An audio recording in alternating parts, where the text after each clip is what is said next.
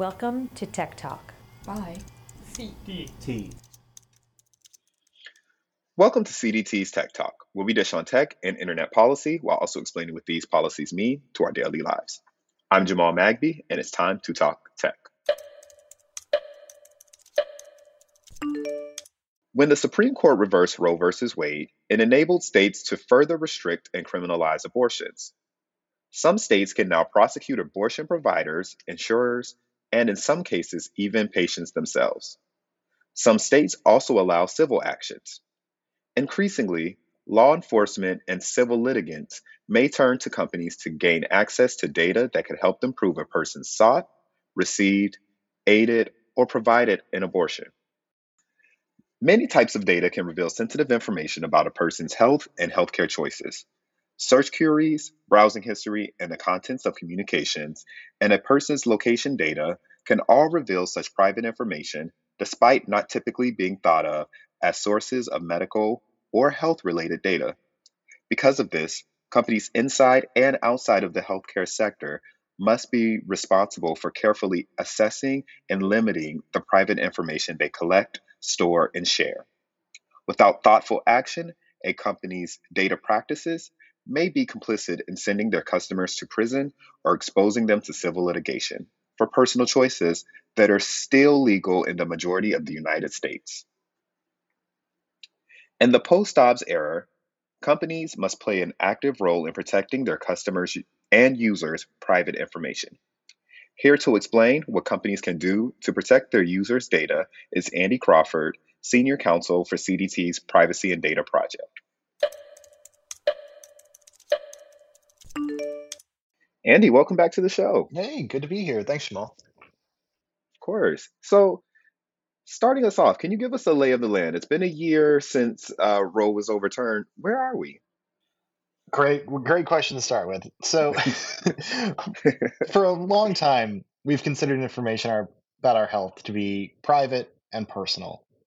And we've got federal laws that reflect that, right? We've got the Health Insurance Portability and Accountability Act. Most people know it as HIPAA. And a lot of what that law does, or a big portion of what that law does, is um, promote the privacy of our health information you know, when you connect with your doctor, when you look up health information, when you track your health on your smartphone, it all feels very private.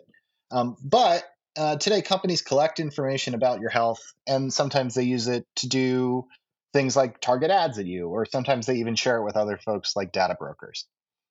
So, like I said, we've got this federal law, HIPAA, and it's got associated regulations and privacy rules associated with it. But that law was enacted back in the 90s.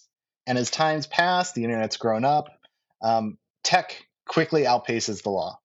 And it's become abundantly clear um, that the privacy protections associated with HIPAA fail to cover a huge universe of data um, that now exists that HIPAA just doesn't address because it's held by entities that aren't regulated by HIPAA. Some of these some of these entities are things like we use every day, right? Um, things like apps to track our diets, we have apps that help us track our reproductive cycles. We have fitness trackers that track our workouts. They track our BMI, they track our blood pressure, and on and on and on. And most of these apps and services, um, they're not provided by our doctor or our insurer. And as a result, they're not covered by HIPAA. And instead, they have uh, not that many privacy protections associated with them. Um, even though a lot of these records are just as private and literally, in some instances, can be literally the same record um, that has protections when it's held by your doctor, but when it's held by a third party app on your smartphone, it's going to have very limited protections. So, in the wake of the Dobbs decision, Dobbs v. Jackson Women's Health Organization, um, there's a renewed focus on how health data points, like the ones we've been talking about, could now be used by law enforcement or even private folks uh, seeking to sue or target people for providing abortions and reproductive health care. And that data that folks in those lawsuits and criminal proceedings may seek can often come from companies and the apps that we've been talking about. So, one way that we've really been leaning in on and encouraging folks to better protect their data, especially sensitive data about our health, is for companies to step up and limit the amount of data they collect and eliminate lots of data they already have. So I want to go back a little bit because you you talked about health data, and I want to know are there different types of, of health data? And I mean, you mentioned the Fitbits and and everything like that, and, and the ways companies collect this. But eh, are there any other ways companies collect this data? Yeah, another great question, Jamal. And in yeah, there's there's lots of data at play here, and there's lots of different ways to collect. So let's let's touch on each, um, and we'll do it. We'll, we'll go one at a time. So let's talk about the data first. There's certain data about our health that like everybody understands as health data, right? It's clear. It's things like can be things like your medical records from your doctor, like the images of X-rays, um, you know, the results of blood work, uh, blood tests. Um, all that data it's pretty clear. That's that's very uh, revealing about our health and it's health data. But there's a whole other set of data that facially might not appear to be health data, but when it's used to make inferences about our health or to try to make determinations about our health, that data becomes very probative health data as well. Think about things like if your location data reveals that you traveled to a specific clinic that specializes in a certain kind of treatment for, say, cancer care or reproductive care, that's a pretty uh, probative data point into you might be seeking treatment for you know reproductive care or cancer if you're visiting one of those very specific clinics. Um, other things like you know even purchase histories or web searches. If your purchase history reveals uh, you're buying um, you know prenatal vitamins it's not a big stretch to think oh th- you know this person might be um, thinking about becoming pregnant or maybe pregnant. Or um, uh, things like your browsing history, right? If you're searching for specific, you know, medical conditions online, again, um, that could be very probative into you know a condition you may uh, you may have. So, you know, that's a quick overview of the data. You know, there's there's facially like pretty apparent health data, and there's other data that can be really probative into health data. And then it's the second part of your question was, well, how do companies collect this? And they do it in a number of ways. Sometimes they have to collect it uh, to provide us with the product or service we want, right? If if I want to purchase a product and I want it delivered to my home, I have to give up and provide that company with certain information like my address and my billing uh, information in order to facilitate that transaction. But um, sometimes companies uh, can go and apps and websites can go about collecting data um, that's not really directly responsive to the product or service um, somebody's asking for.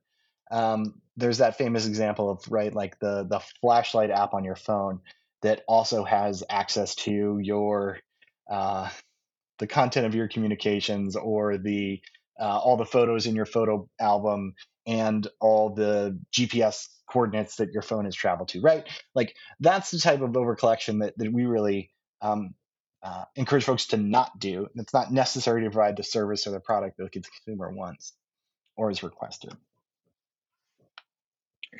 So no, that's helpful. Um, and I will say, uh, on the camera app thing, uh, the flashlight is very scary. The the amount of information that that that they can collect. Uh, so, um, this is yeah, this is extremely informative. I I, I want to ask. Uh, CDT recently released a set of best practices for protecting you know health data and this types of data.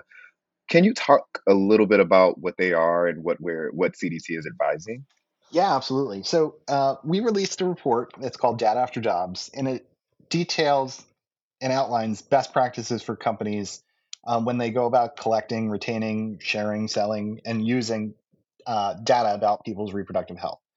Um, it's intended to be a practical guide uh, for decision makers within these companies, for product designers, developers, and advocates and frankly concerned customers um, to understand the privacy implications and concerns associated with the data practices of the companies uh, they interact with every day. Um, the main thrust of our document is calling on companies uh, to do better and consider and closely review how they collect user data, how they store that data, and otherwise um, uh, control or excuse me process the data and how they ultimately might um, go about sharing that data. Um, we really want folks to consider this, especially in the light of Dobbs, when the collection and retention of information that could be revealing about people's reproductive health could potentially be sought by um, law enforcement in a state that's hostile to reproductive rights and used in an abortion related prosecution, or some states even allow civil suits, so used as potential evidence in a civil case against somebody for exercising their reproductive choice. So I won't go into all the elements of our report. I encourage folks to go check it out. It's cool. Uh, it's accessible on our website. But you know, some of the main thrusts uh, that we we emphasize in our report are things like companies uh, that collect health data should only use it to provide the direct service or product the customer wants. We, right, I already talked about this. Um, we really discourage companies from using data to create behavioral profiles about their users and then potentially sharing or selling those for secondary purposes. Whenever possible, we really encourage folks to use encrypted uh, to encrypt the data whenever that's possible. So companies encrypt the data so that it's really only the customer, um, the user that has access to their sensitive health information. Uh, another way to empower customers and users is that people should have access to their data. They should be able to make clerical corrections to it. They should be able to delete it uh, from companies if they no longer want the company to have that data. Um, companies should really only keep this data for a limited time. They really have to tighten up their retention periods. Once it's no longer once the data is no longer needed for the product or service the customer has requested, companies should no longer keep that data. Um, whenever possible, companies should anonymize location data associated with sensitive locations. This can include things like hospitals, clinics, but also uh, things like uh, places of worship. Um, two other quick things. Um, companies should tell users when law enforcement seeks their data and they've turned it over to law enforcement. And companies should offer uh, and encourage and make uh, ephemeral types of messaging, encrypted messaging, um, the default, uh, the, the, the default settings, um, so that um, the contents of folks' communications are kept private as well. Like I said, there's a lot more in the document. I just rambled through uh, a lot of the points, but there, there's much more in there too. Oh, this is all helpful, and and it and it begs the question: How much of this data should companies be collecting? I mean, I I think we all understand there's a certain amount you need um, to ensure that an app or product gives you what you would like from it, but do they really need all of this data? And how should they be going about protecting the data that they do collect? Yeah, no, I mean, I'm going to sound like a broken record here, but really, they should be, frankly, focused on the data that's necessary necessary to provide the product or service that the the customer has requested. Outside of that, um, you get into you know secondary and tertiary uses of data that aren't um, potentially even known to the customer. Um, you could get into harmful sharing uh, or harmful practices when you share data that that really um, not only can you know irk customers when they subsequently learn, wait, you shared my data with who, uh, for what reason, but they can actually, you know, like I said, in the in the post Dobbs world, a lot of this data could potentially be um, used by um, criminal prosecutors or even civil civil litigants, uh, and and um, uh, folks should really um, focus on folks in these companies should really focus on uh, limiting the data that they collect so that they limit the exposure um, that they potentially create for law enforcement or civil litigants to come asking for that data. When when companies do have to collect this data, um, they should protect it, right? They should encrypt it. Um, they should have um, security measures in place that that make it so that access to the data is limited to only folks in the companies that need to know. Um, and companies, frankly, should um, be constantly uh, mapping out and um, scoping the data that they do have and consistently going through it and deleting all the data that's no longer necessary. So let me ask, why do they collect all of this? Uh, I, some would call it unnecessary data. Like if you're uh, if you're not providing any service that requires lo- location data, why does a company feel like they need that location data? Sure. I mean, there can be a number of reasons, uh, and there's a host of different business models that that would dictate, you know, why you might want that. Sometimes um, having extra data is helpful for companies as they um, develop new products or new features, um, and those extra data points can help with with future product development. Um, sometimes um, you need to collect data um, because you have, you know, certain industries are uh, heavily regulated already. things like financial tech. Um, or you know um, tech that uh, involves um, that might uh, involve children or you know uh, those industries um, have uh, certain reporting requirements that require certain data to be kept and maintained uh, for those you know for those legal reasons. Um, but sometimes companies uh, collect data because they want to create behavioral profiles about people that they can then better target ads at them um, or they might want to collect the data because it's valuable to sell. Um, you know, you can, you know, there's a market out there for third-party data brokers to not only um, collect data and, and build profiles about folks, but then turn around and offer those profiles to uh, advertisers to to potentially target um, and uh, identify new markets. Well, well, on that scary note, um, is there anything that the government can or, or, or should be doing to to you know force companies to protect or or or persuade companies, I should say, to protect this this health data? Yeah, so we've seen lots of efforts. Um, I'll focus on the federal level. Um, we've got you know on the Hill in Congress, we we've seen the introduction of you know um, health specific uh, privacy bills, um, especially in the wake of Dobbs. Bills like My Body, My Data Act uh, that was reintroduced uh, in this year uh, and that CDT has has endorsed.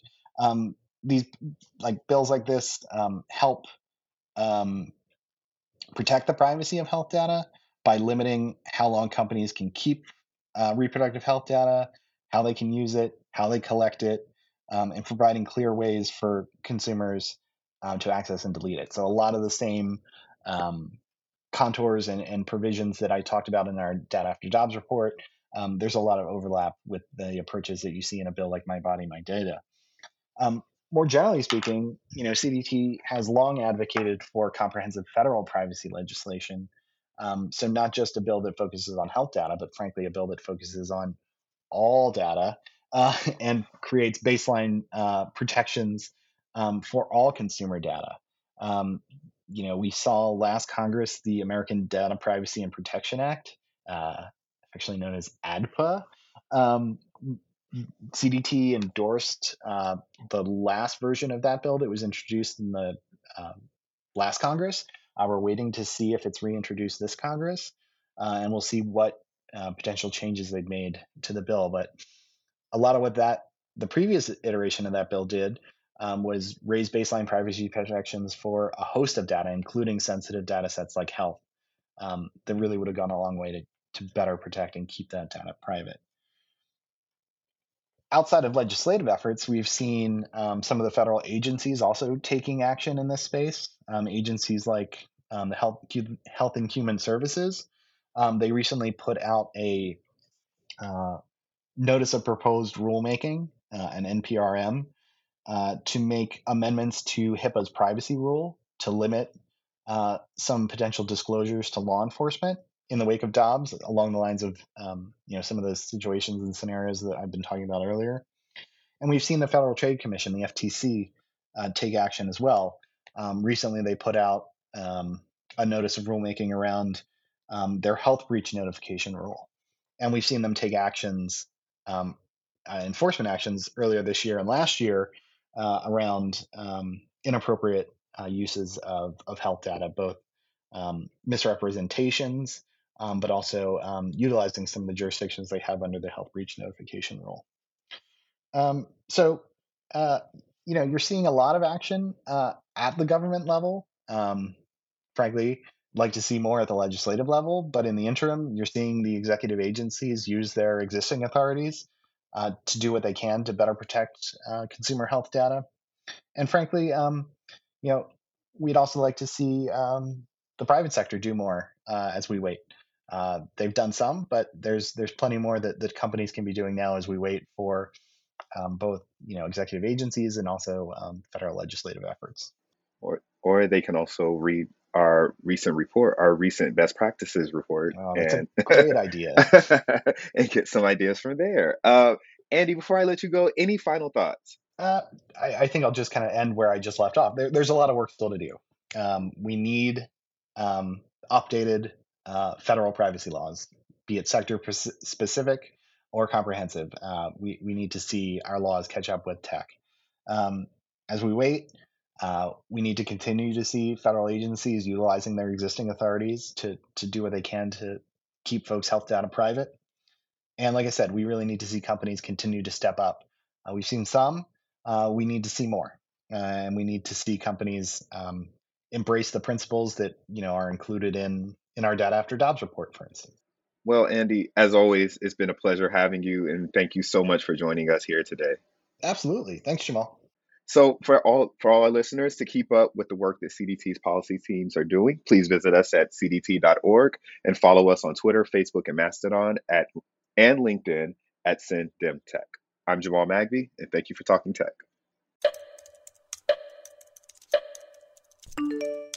Hi, I'm Ridhi Shetty. I work on the Privacy and Data Project here at CDT. Recently, we've been advocating for stronger federal and state guidance and regulations against consumer data harms that limit economic opportunity. You can support this and all we do here at CDT by going to cdt.org/techtalk and donating. Every donation matters. Thank you for enhancing civil rights and civil liberties in the digital age.